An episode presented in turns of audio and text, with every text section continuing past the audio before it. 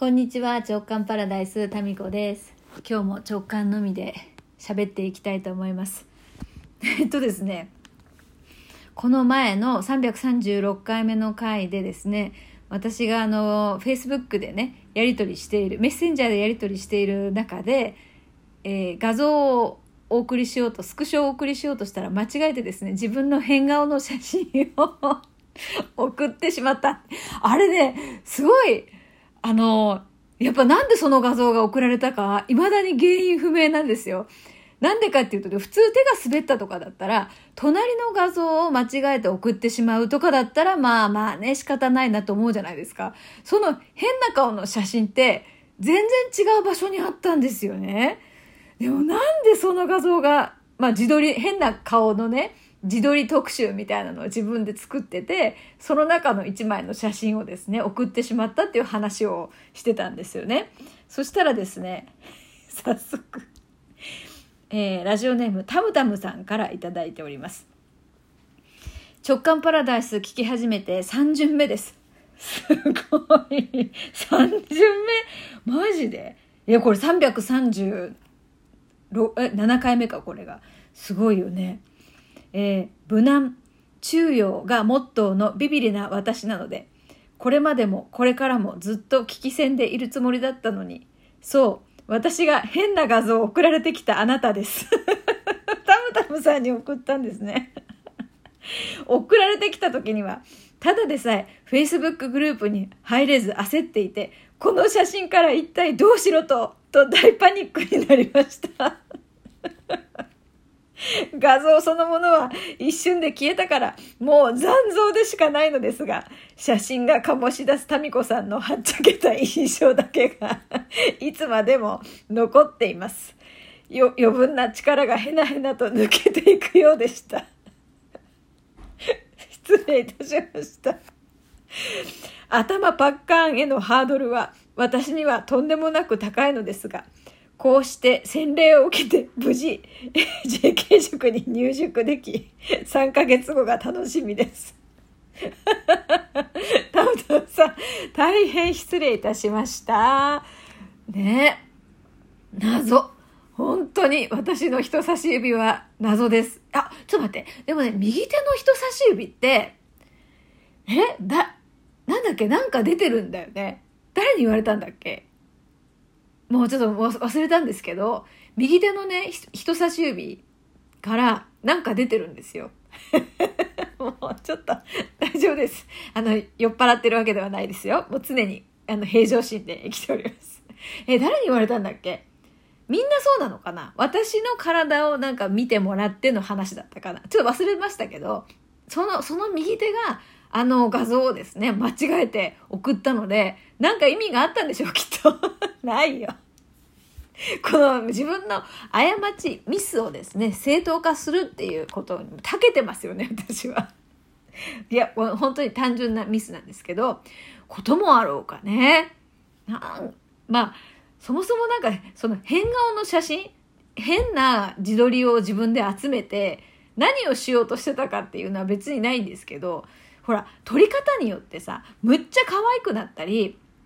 むっちゃぶっ細工になったりするじゃないですか。で、それってどれぐらいのね、振り幅があるのかなと思って、どんだけ変な顔してんのかな、私っていうのを集めてたうちの一枚の写真をいきなりタムタムさんに送ってしまったわけですよね。それで慌てて消したんですけど、残像が残っているって悪夢のような。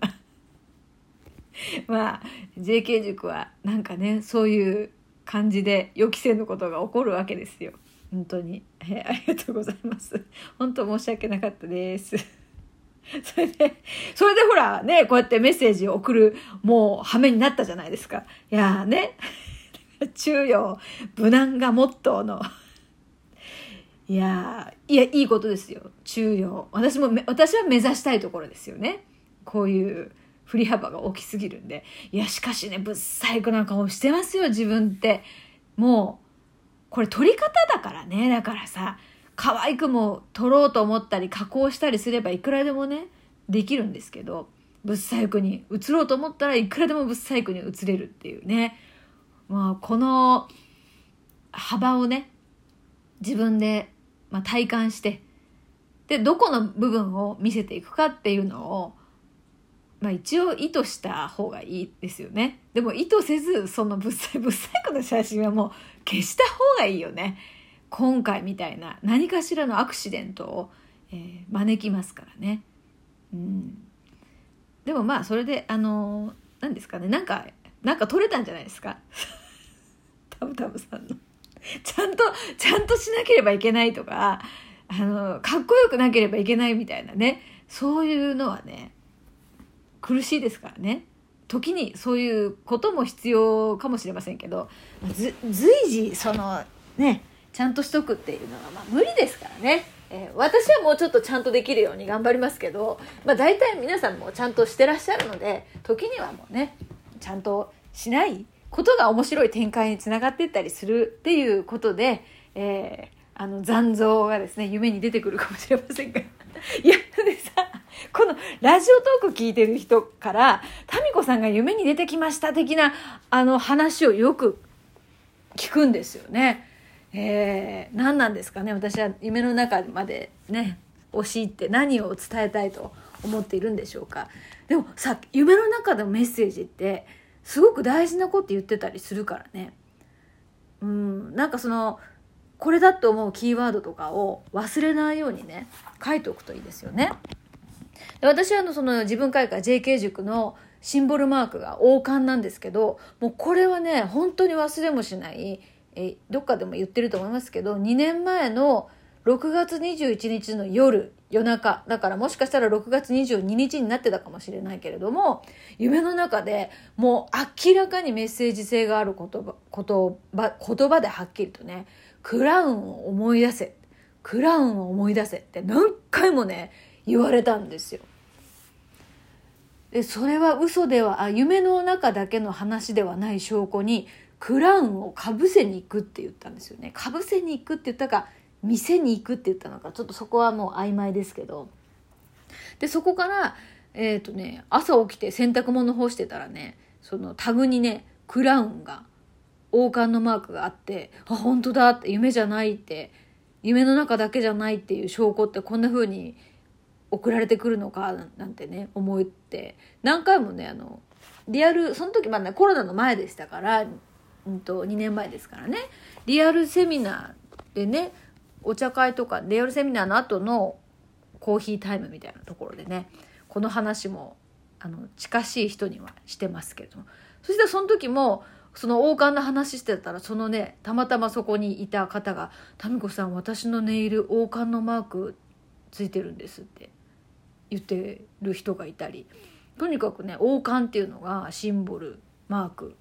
なんですよね。でその今 JK 塾で言ってるのも自分を思い出す自分様を思い出すっていうか自分って自分王国のその主だから城主城主城の主ねみんな城主だから自分の王冠を思い出そうっていうそういうことなんですよ。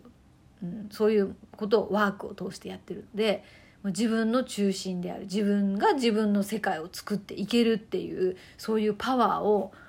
もともとあるわけでそれを思い出しましょうみたいなそういうことがですね中心にありますんでやっぱり王冠クラウンっていうのはキーワードシンボルなんですよね。まあ、象徴的なシンボルマークですよね。うん、まあ一期もねえー、最後の方はもう非常にみんな王冠をかぶってですね、まあ、今いろいろねいろんな王冠があるじゃないですか、まあ、それぞれ結婚式で使ったものですとかあとあの100均で売ってたりとかね、まあ、王冠をかぶってですね写真撮ったりして盛り上がりましたけど。はい。えー、っと何の話だったか。そうそう。だからもうたむたむさんに本当に本当よねあの画像送られてきてどうしろって言うんですかってうちは真面目なやり取りをしてたんですよ真面目なやり取りをしてる中にいきなり私の変顔の写真っていうそういうこともありますよだからもう本当に何が起こるか分かんないんですよはいということで、えー、今日はねえっ、ー、とね、午後今ちょっと時間がありますので、皆さんから頂いてる質問とかをどんどん答えていきたいなと思います。はい。たむたむさん、本当ありがとうございました。じゃ JK 塾2期でもこれに懲りず何が起こるかわからない面白さを堪能しましょう。それでは